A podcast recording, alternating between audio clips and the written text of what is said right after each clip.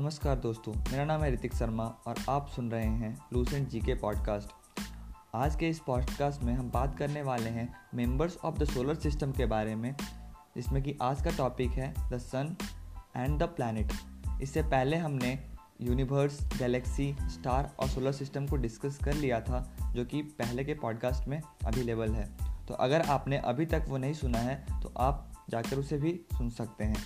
तो चलिए स्टार्ट करते हैं आज का टॉपिक द सन। सन जो है वो सोलर सिस्टम का सेंटर है और इसका साइज जो होता है वो हमारे अर्थ से तेरह लाख गुना बड़ा है। सन जो है वो अर्थ का नियरेस्ट स्टार है।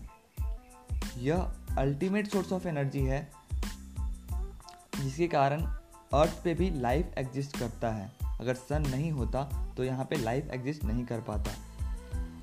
सन का डायमीटर चौदह लाख किलोमीटर का होता है। इसका मतलब अगर हम सन को एक छोर से दूसरे छोर तक पार करें सेंटर के थ्रू, तो ये डिस्टेंस चौदह लाख किलोमीटर का पड़ेगा। सन जो है वो इकहत्तर परसेंट, इकहत्तर परसेंट हाइड्रोजन, छब्बीस पॉइंट पाँच परसेंट हीलियम और दो पॉइंट पाँच परसेंट अदर गैसेस से मिलकर बना हुआ है। तो इस तरह हम देख सकते हैं कि सन में जो मेन दो गैस प्रेजेंट है वो है हाइड्रोजन और हीलियम। सन के अंदर न्यूक्लियर फ्यूज़न होता है। न्यूक्लियर फ्यूज़न का मतलब है कि हाइड्रोजन जो है वो आपस दो दो हाइड्रोजन आपस में मिलकर हीलियम बना लेता है और इस प्रोसेस में बहुत बड़े अमाउंट पर हीट और लाइट जनरेट होता है।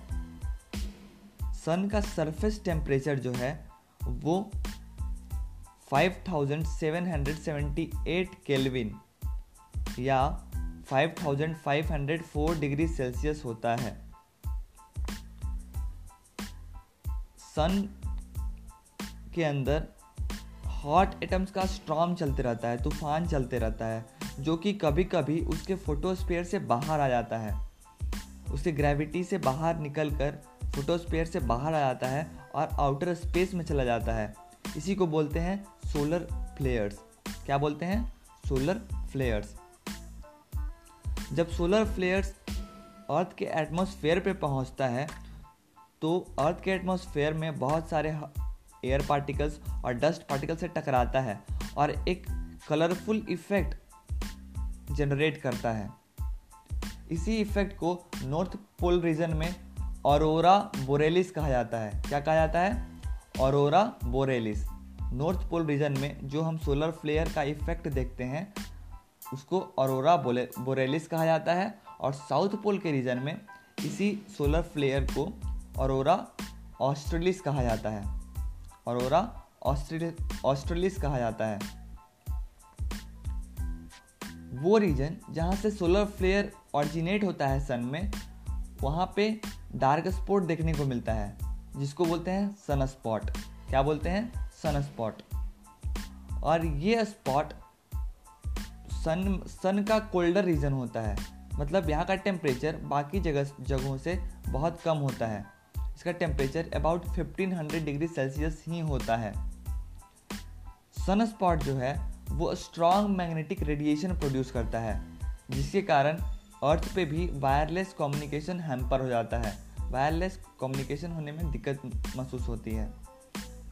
सन स्पॉट जो है वो हर ग्यारह साल ग्यारह इयर्स पे अपीयर और डिसअपीयर होता है और इस पीरियड को सन स्पॉट साइकिल बोलते हैं। क्या बोलते हैं? Sun spot cycle. सन के सेंटर का temperature one point five seven one into ten to the power seven kelvin और पंद्रह मिलियन डिग्री सेल्सियस होता है। इसका मतलब एक करोड़ पचास हज़ार डिग्री सेल्सियस, एक करोड़ पचास लाख डिग्री सॉरी एक करोड़ पचास लाख डिग्री सेल्सियस होता है।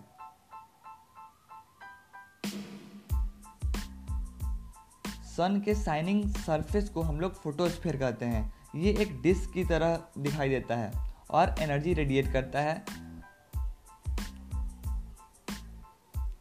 सन का आउटर जो लेयर है, सन के एटमॉस्फेयर का आउटर लेयर को हम लोग कोरोना कहते हैं। क्या बोलते हैं? कोरोना बोलते हैं, जो कि थिन हॉट गैसेस से मिलकर बना होता है। ये कोरोना को हम तभी देख पाते हैं जब टोटल इक्लिप्स होता है सन का, या फिर अगर हमारे पास एक स्पेशल सोलर टेलीस्कोप है, इसको कोरोना ग्राफ बोलते हैं, अगर वो हमारे पास है तब हम इसे देख सकते हैं। सन के चारों ओर जो प्लैनेट हैं वो किस स्पीड से मूव करते हैं, तो वो सत्तर हज़ार किलोमीटर पर आवर के स्पीड से मूव करते हैं। सन का डिस्टेंस अर्थ से एक सौ पचास मिलियन किलोमीटर है और सन से लाइट को अर्थ तक आने में आठ पॉइंट पाँच मिनट लगते हैं।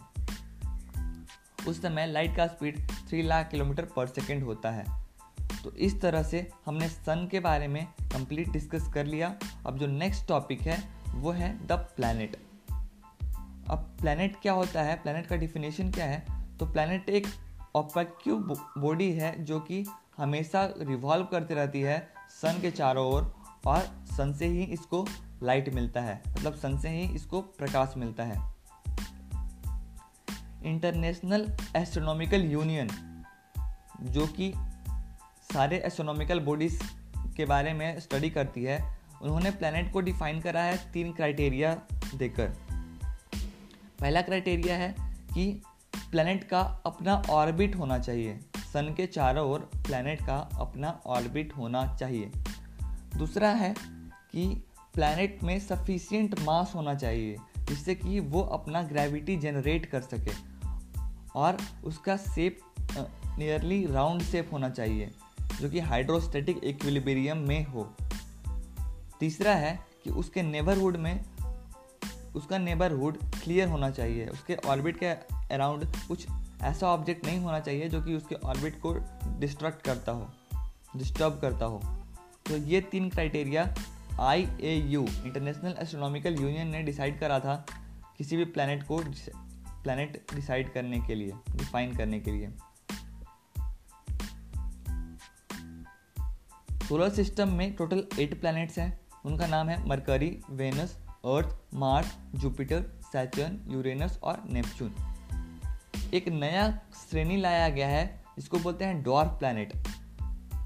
प्लैनेट और ड्वार्फ प्लैनेट दोनों अलग अलग अलग अलग क्लास के ऑब्जेक्ट हैं, इन्हें एक मत समझिएगा। प्लैनेट अलग होता है और ड्वार्फ प्लैनेट अलग होता है। ड्वार्फ प्लैनेट का जो पहला मेंबर कैटेगरी में है वो है सेरस, प्लूटो, दो हज़ार तीन यू बी तीन एक तीन। ये लास्ट वाला नाम टेम्पररी नेम है जो कि साइंटिस्ट ने उसको दिया है। अभी हाल में ही नासा ने एक नाइन्थ प्लैनेट को डिस्कवर करा था, इसका नाम दिया था उन्होंने Carla, C A R L A, Carla. Distance के हिसाब से अगर हम प्लैनेट को अरेंज करें तो सन सन से नज़दीक जो सबसे है वो है मरकरी, उसके बाद वेनस, उसके बाद अर्थ, फिर then Mars, then Jupiter, then Saturn, then Uranus and then Neptune. अगर हम साइज के हिसाब से डिसेंडिंग ऑर्डर में प्लैनेट्स को अरेंज करें फ्रॉम बिग टू स्मॉल, तब वो अरेंजमेंट होगा सबसे पहले जुपिटर, फिर Saturn, Uranus, Neptune, Earth, Mars, Earth, Venus, Mars, Mercury. एक बार फिर से मैं इसे रिपीट कर देता हूँ। डिसेंडिंग ऑर्डर में जो प्लैनेट का ऑर्डर होगा वो है Jupiter, Saturn, Uranus, Neptune, Earth, Venus, Mars, Mercury. Jupiter जो है वो सबसे बड़ा प्लैनेट है और मरकरी जो है वो सबसे छोटा प्लैनेट है सोलर सिस्टम का। तो इस तरह से हमने द सन के बारे में भी डिस्कस कर लिया और द प्लैनेट के बारे में डिस्कस कर लिया। उम्मीद है आपको ये दोनों टॉपिक का रिवीजन अच्छे से हो गया होगा। अगर आपको आ, और भी ऐसे ही टॉपिक्स लूसेंट जी के का रिवाइज करना है तो आप इस पॉडकास्ट को ज़रूर फॉलो करें और आने वाले पॉडकास्ट को सुनते रहें। धन्यवाद।